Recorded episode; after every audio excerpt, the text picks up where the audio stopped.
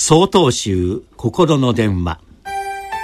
今週は「遊園社会」と題して岩手県関林寺高橋鉄舟さんの話です。昨年 NHK が取り組んだ「無縁社会」という一連の報道は大きな衝撃を持って受け止められました。ご覧になった方も多いと思います。個人と社会との関わりが少なくなった結果命にまで関わる悲惨な状況が紹介されていました。無縁社会なんと嫌な言葉でしょうか。仏教では全ては直接的原因と間接的条件によって存在しておりしかも瞬間的に変化していると説いています。命を支えるためにいただく食事や呼吸。命を頂戴した両親や先祖。いろんなことを教えてくれた地域や関わりある人たちのおかげで今の自分が生きています。ありがた迷惑とかおせっかいなどという言葉がありますが迷惑であれ感謝すべきことであれ私たちは他との関わりの中でしか生きることができません。しかしだから迷惑をかけられることは嫌なことです。また人様に迷惑をかけてはいけないとも教えられてきました。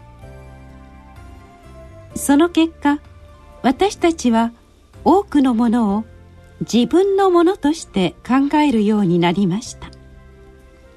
そして自分のもの自分の人生は自分勝手にしても良いものになってしまったのです。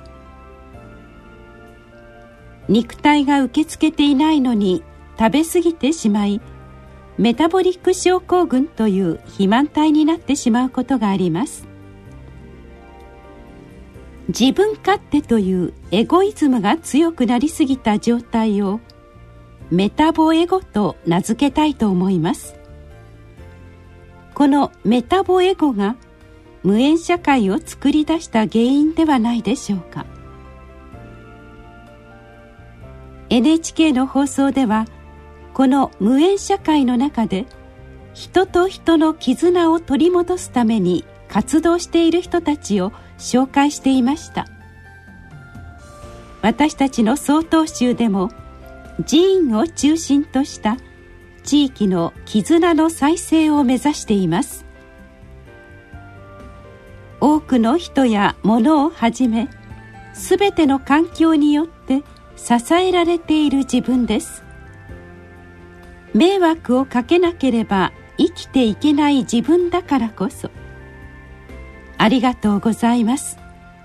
おかげさまでもったいないと言いたいものです。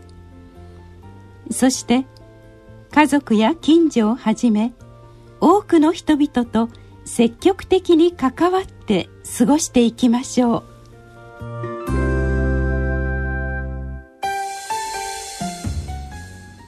なお3月1日からお話が変わります。